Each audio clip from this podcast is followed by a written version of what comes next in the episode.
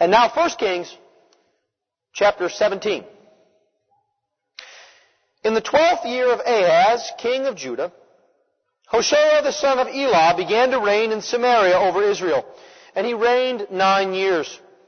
And he did what was evil in the sight of the Lord, yet not as the kings of Israel who were before him. Against him came up Shalmaneser, king of Assyria, and Hoshea became his vassal and paid him tribute. But the king of Assyria found treachery in Hoshea, for he had sent messengers to So, king of Egypt, and offered no tribute to the king of Assyria, as he had done year by year. Therefore the king of Assyria shut him up and bound him in prison. Then the king of Assyria invaded all the land and came to Samaria, and for three years he besieged it.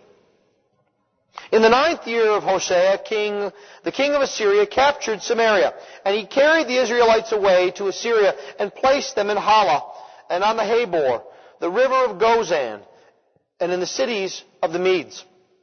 And this occurred because the people of Israel had sinned against the Lord their God, who had brought them up out of the land of Egypt, from under the hand of Pharaoh, king of Egypt, and had feared other gods, and walked in the customs of the nations whom the Lord drove out before the people of Israel, and in the customs that the kings of Israel had practiced.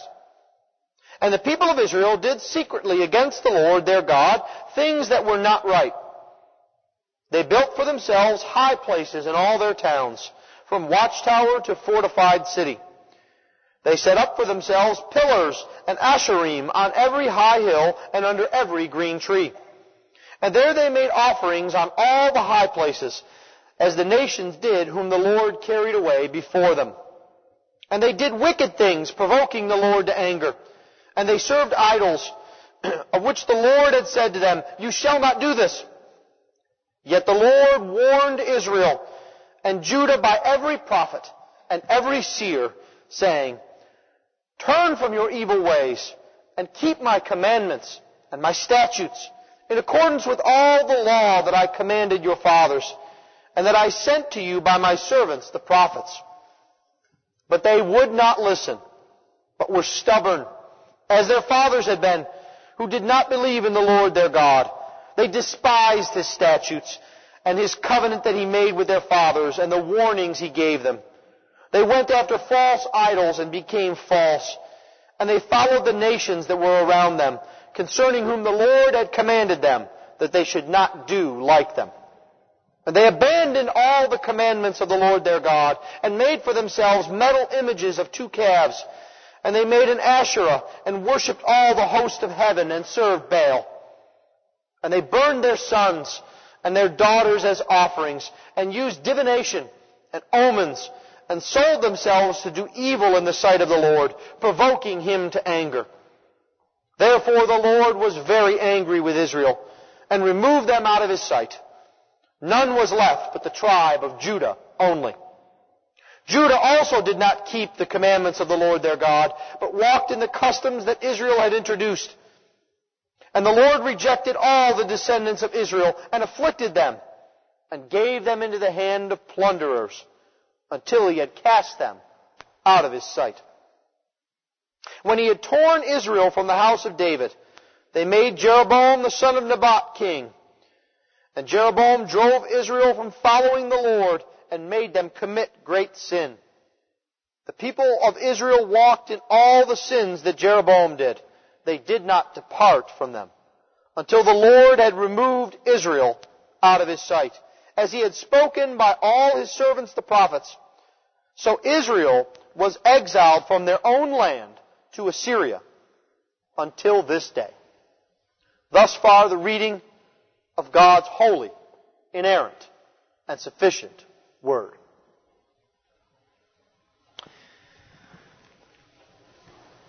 It is an interesting providence today.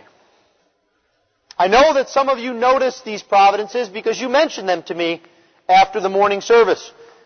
When it just so happens that the scripture reading dovetails with the sermon. Or a song with the scripture reading or the prayer. This morning we have the opportunity of participating in and observing a baptism, and the Lord's Supper.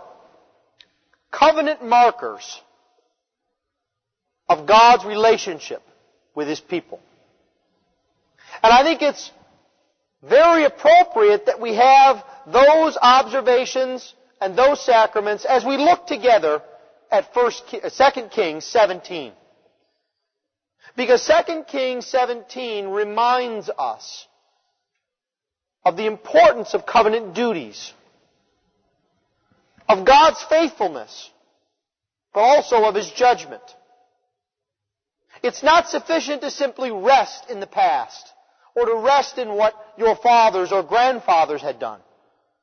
But you must have a vital relationship with the Lord God to truly be in covenant with Him.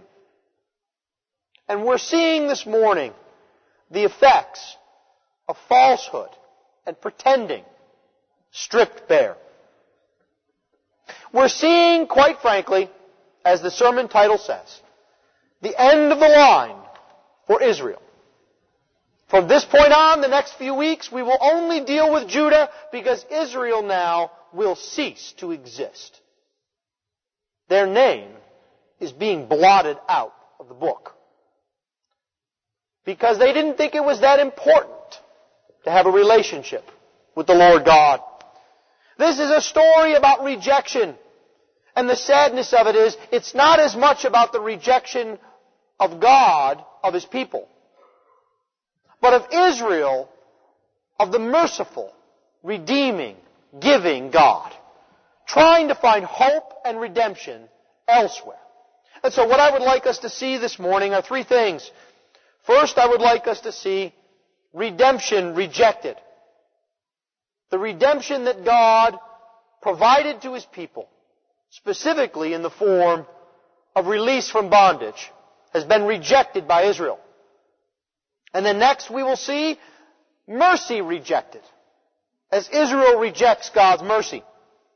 And then finally we will see that this happens because the covenant of God is rejected by the people of Israel. Redemption rejected, mercy rejected, and covenant rejected. Well, let's look then together at the beginning of chapter 17. We finally come to that point where judgment arrives. We've seen glimpses of it in the warnings of the prophets. We saw a mini version in 2 Kings 13 as Israel was taken out into tents and they were not in their land dwelling as they should be. We've seen it threatened over and over again.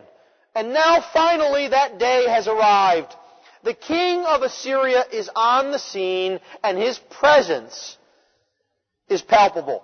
Look at the first six verses and let your eye glance to how many times the king of Assyria is mentioned. Over and over again in verse 2, in verse 3, in verse 4, in verse 5, in verse 6. It's as if somewhere off the side of the stage, the large stomping footprints of doom can be heard. The knock at the end of the day has come.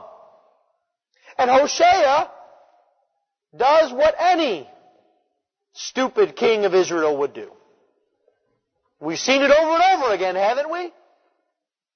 As the king of Assyria is just about to take over what is left of the little rump state of Israel. Hosea decides it would be a good idea to trust in the king of Egypt. A guy whose name is So. Well, So is not even a so-so king of Egypt. You see, when you think of Egypt, you think of pyramids, and you think of pharaohs, and you think of so let it be written, so let it be done. But at this point in history, Egypt is a second-rate, third-rate power. There's been a lot of squabbling and civil wars going on. Egypt would be the modern equivalent of trusting in France to protect you. they don't exactly have a great zeal for war right now. Now why would Hosea do this? All he had to do was keep paying off the protection money and he'd be fine. Is it because suddenly he got this pang of conscience that he shouldn't pay protection money? No. It's the outworking of the judgment of God.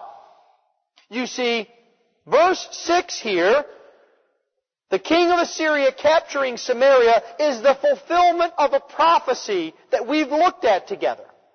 It's been a while. 1 Kings 14, 14. You remember that? When Jeroboam sent his wife to do his dirty work, and the prophet said, Your people will go into exile because of your idolatry. 200 some odd years later, it's happened. This is a culmination of two centuries of stupidity and sin. Don't say God's not patient. Again, to put it in perspective, about the amount of time that America has been in existence. God has been patient with Israel, storing up His wrath. Now, notice also that Hosea is not even the worst king they've ever had.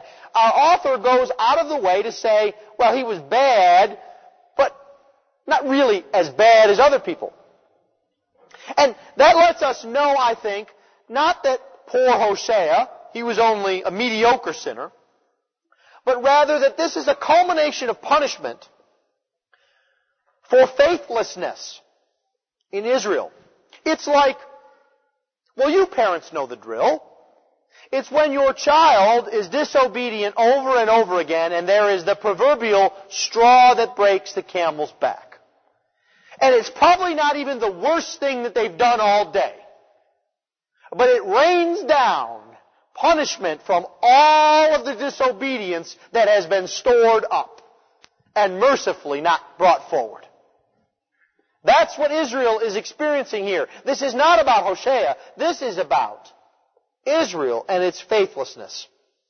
And the judgment is fearful, isn't it? Samaria is besieged for three years. Now imagine that. Imagine you were trapped in the city of Houston for three years. We know that Samaria had large walls and it was built up on a hill and it had grain stores in the city so that they could survive a very long siege. Could you imagine living there for three years? You think waiting to hear what the latest bailout bill will be like is nerve wracking. How about getting up in the morning and wondering whether the office will be there or whether it will be destroyed by an Assyrian catapult? Three years long. And all that time, you can imagine ordinary families, armies, politicians would be hoping against hope for something to happen. They're trapped in the city. They don't know. Maybe another empire will attack. Maybe the king of Assyria will die and his son will be bored with Samaria and leave. Maybe Judah will come to our rescue. Yeah, right hoping against hope for release, for redemption.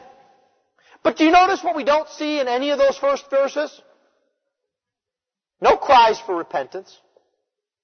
No seeking the Lord God and His redemption or release. Just simply hoping against hope that something will happen.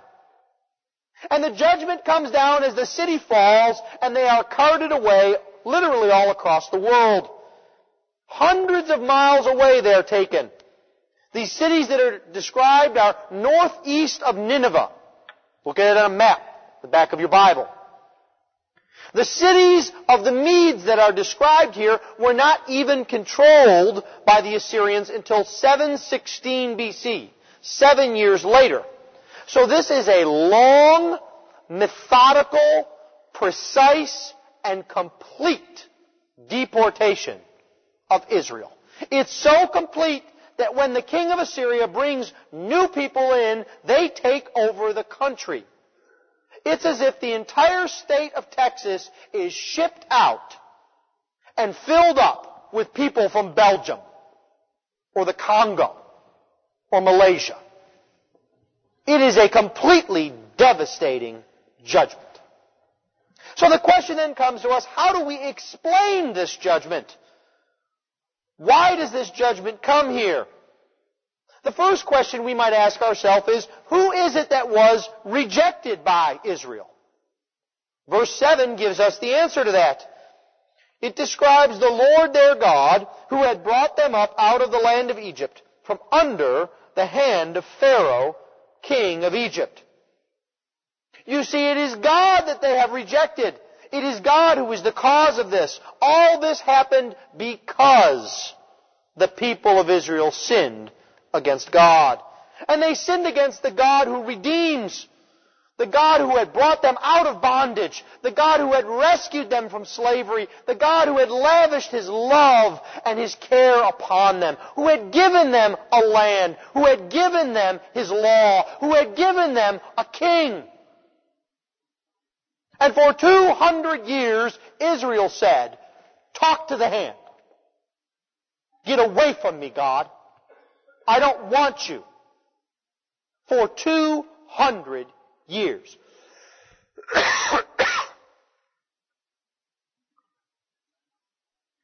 How was he rejected?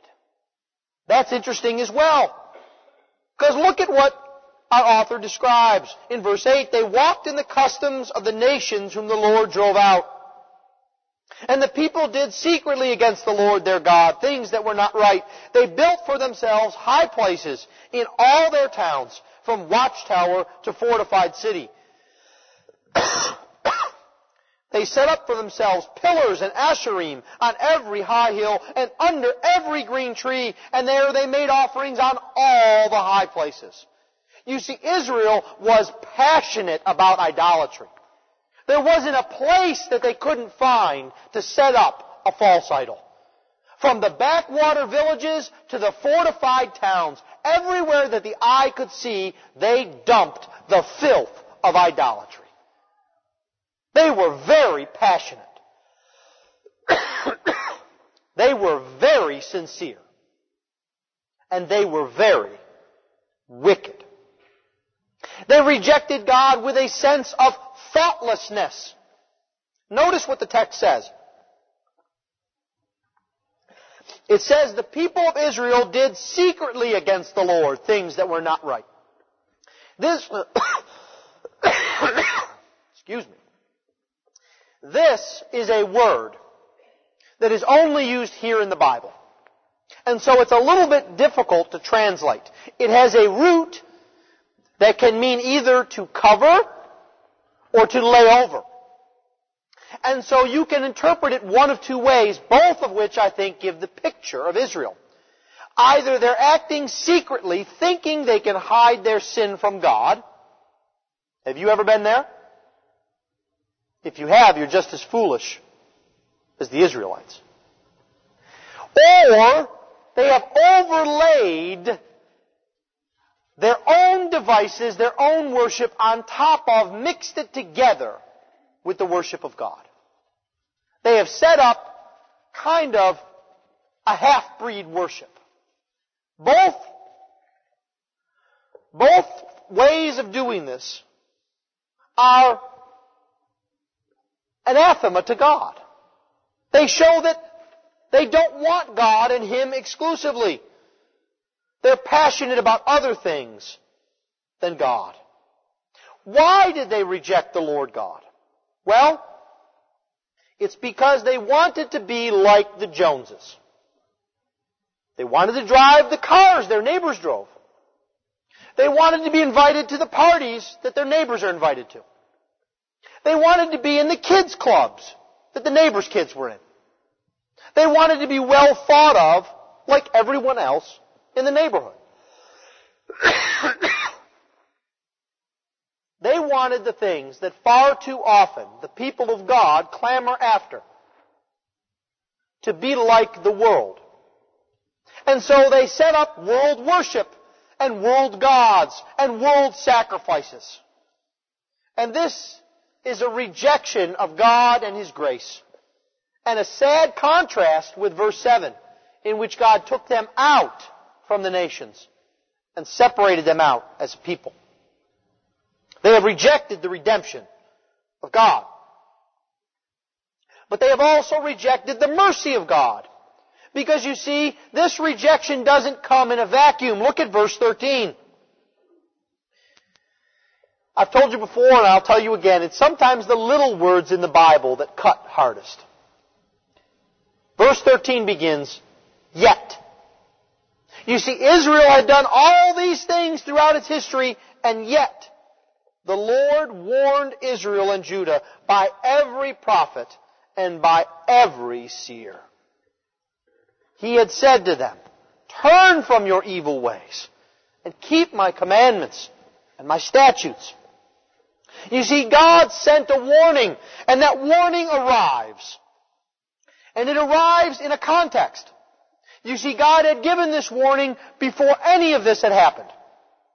Before day number one of the land of Israel, God said, in Leviticus 26 and in Deuteronomy 27 and 28, at the outset of the covenant, at the covenant entrance, He said, Turn from evil. Obey my law. Obey my statutes. In much the same way that we say to Bryn at the entrance of the covenant, follow the Lord. Obey His law. Believe in the Lord Jesus Christ. Reject evil. But Israel didn't want to listen. Instead, God sends second and third and fourth versions of His law through the prophets, through seers. For 200 years He is patient, but Israel will not listen. They are hard-hearted. Verse 14. They are stubborn. Stubborn as a mule. Have you ever been on one of these hiking trips and tried to move a mule that didn't want to move? You could pull the rope. You could push the backside of the mule. You can kick the mule. You can grab the mule by the neck. You can do whatever you want to do, and that mule is not going to move because he is stubborn and is in his place. That's what Israel is like. A hard-hearted, unbelieving people.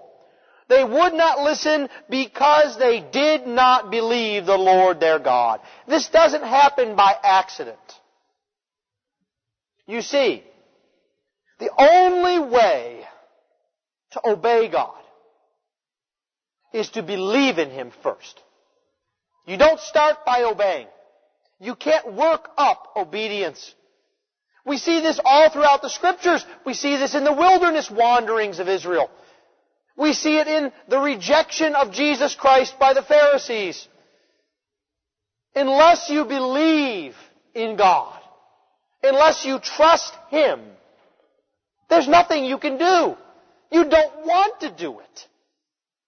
You must start by believing.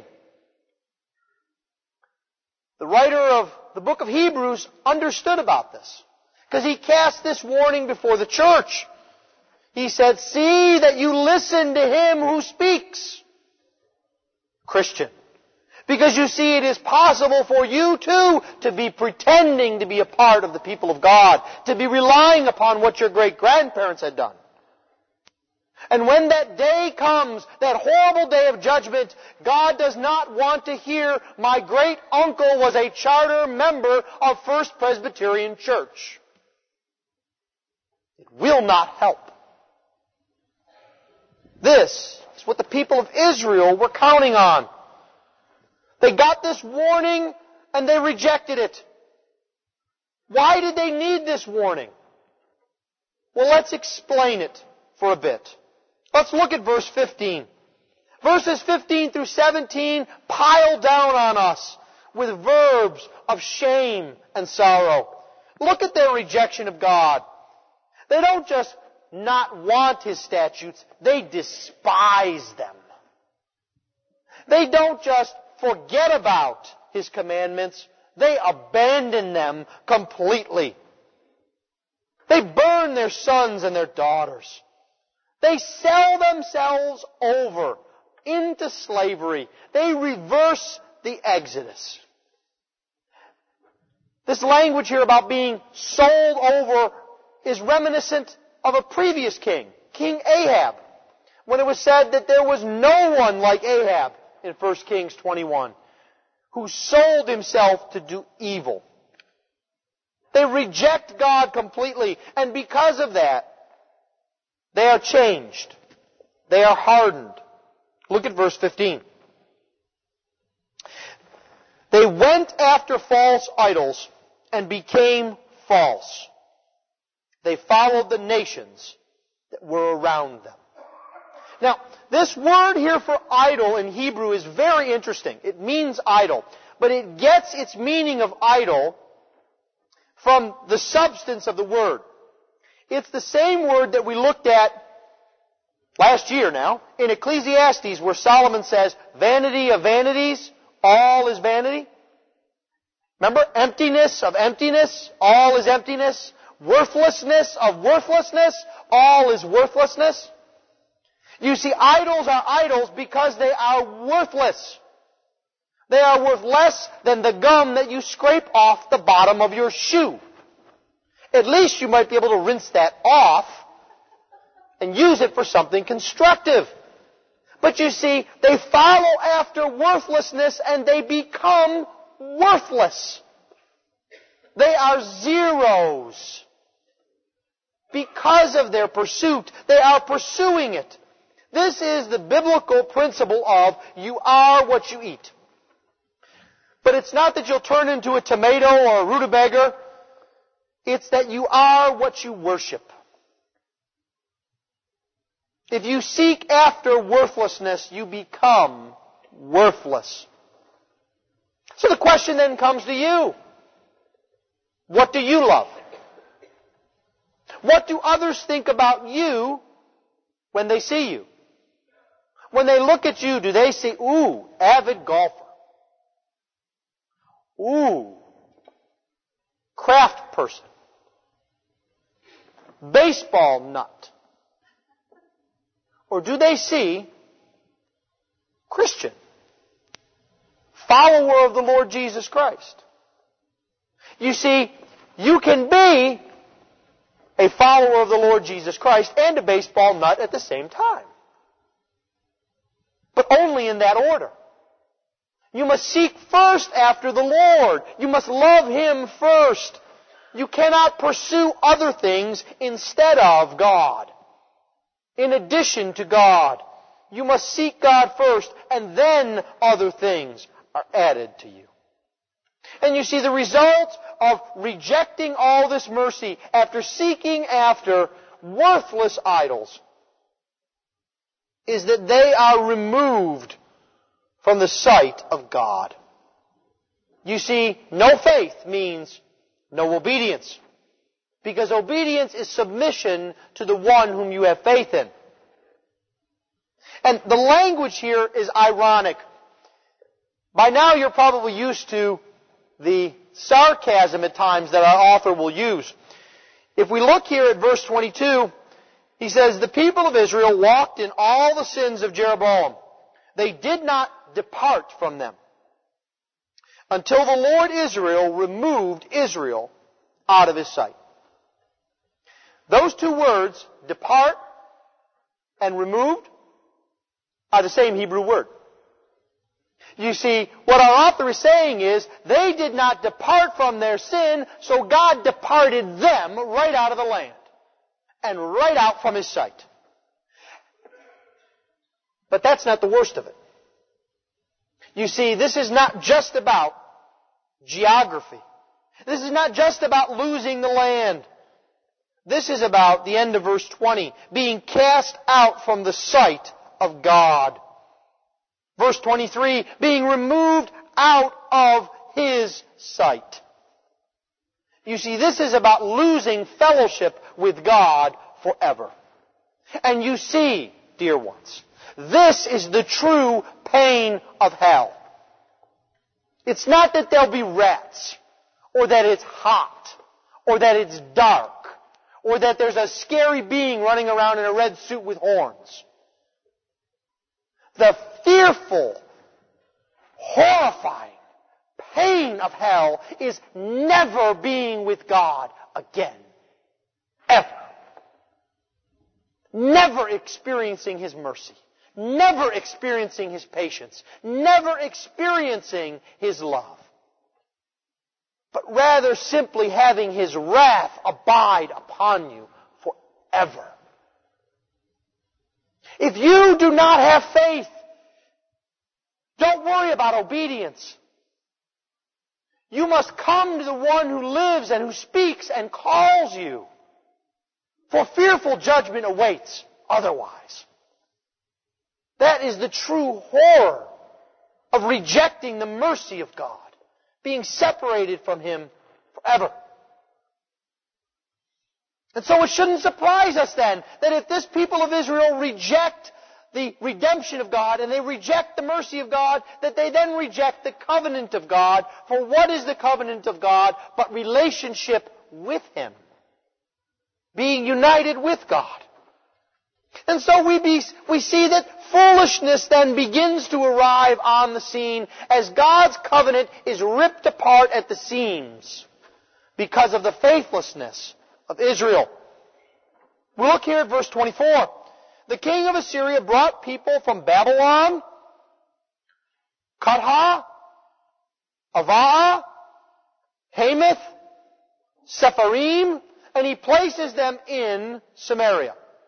Now, it shouldn't surprise you those words are hard to pronounce. You're looking at them now and wondering, okay, Babylon I know, I don't know where any of those other places are I think that's kind of the point.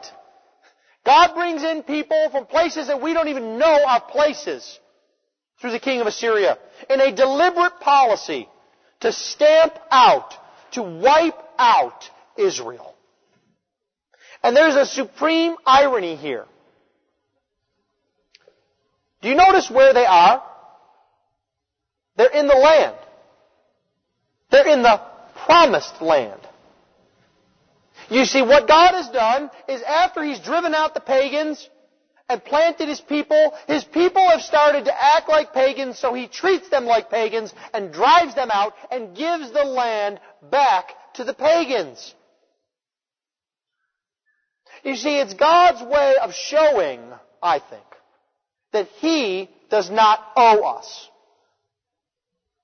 No one could stand up and say, oh, but, excuse me, Lord God, um, Genesis 12, Genesis 15, you promised us this land. It really doesn't matter what we do.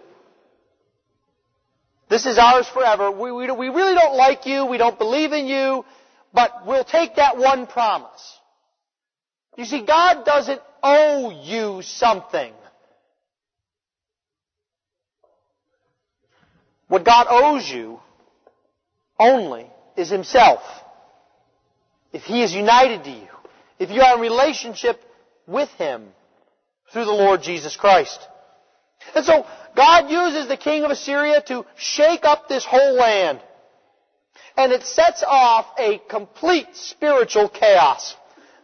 There's all of these tribes come in and they all have their own God and they all worship Him and it's, it's just a complete chaos. It's kind of like, I was trying to think of an example. It's kind of, maybe this isn't true now. It's kind of like old school college cafeteria. You know, where you had different kinds of food in different places, and people weren't sure which line they were in, and they cut and they move. I have some spaghetti. Ooh, mashed potatoes. Put that on my plate too. You know, things that don't even seem to go together. You can grab whatever you want. Mom's not there to tell you you can't do that. Stick it on the plate. That's kind of what it's like here, but in a spiritual fashion. You want a little bit of Chemosh, go ahead and get him. You want to mix in a little bit of Baal worship? Go ahead.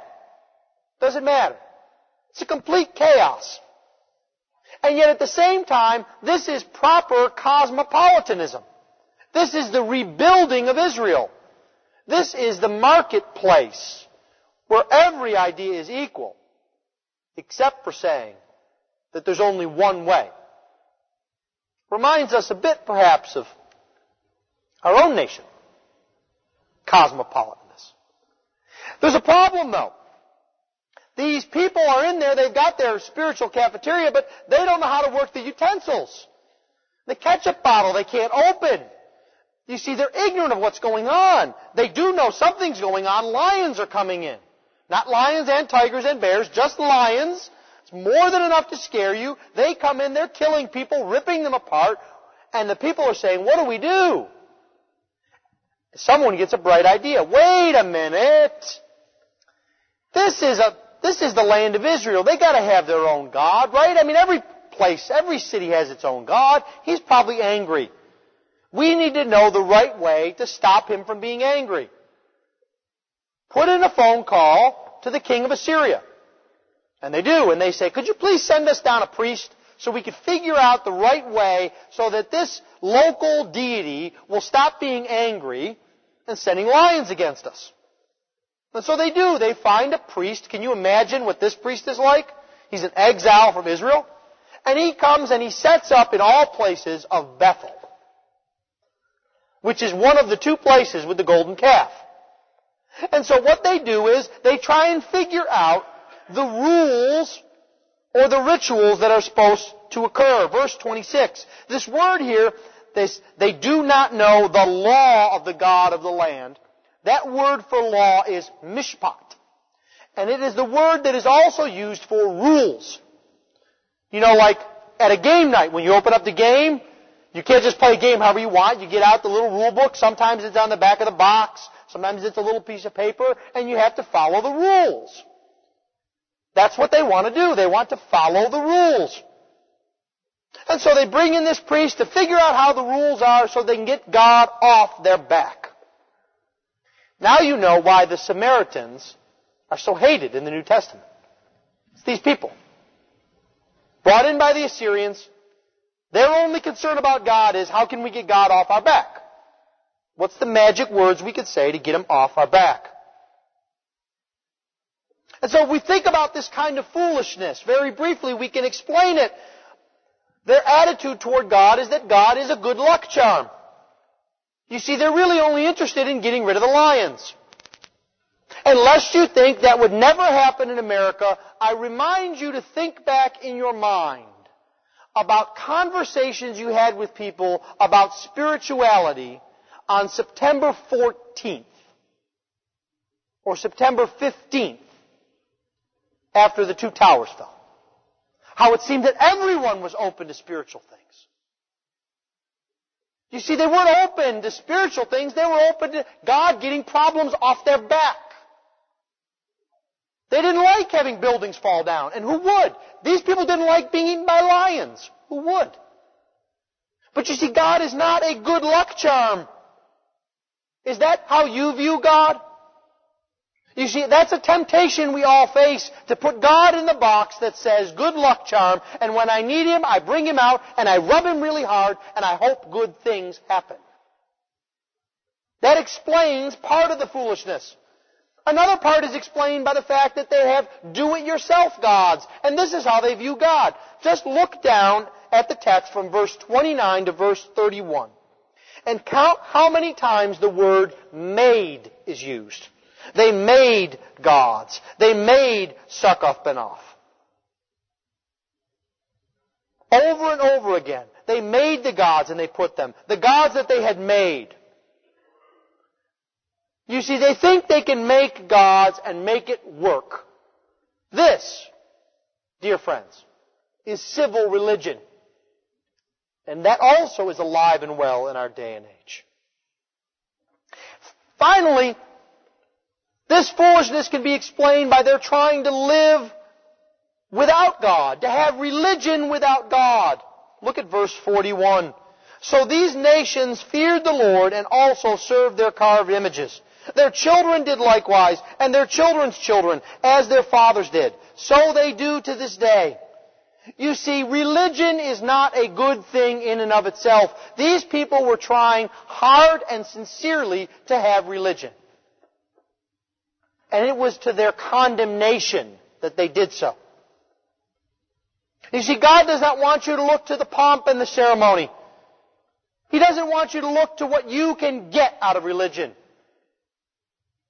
You are to look to the Lord Jesus Christ. It's one of the main reasons that so often we have this supper. to remind us of what God has done, to remind us to look to Him, to remind us to look to His work. This is what God calls us to. To a relationship with Him, to be in covenant with Him, to accept His mercy, to receive His redemption because of the work of another. That is the challenge for you today, Christian. It's the challenge for how you raise your children, parents. To be with God. Not just to know about it.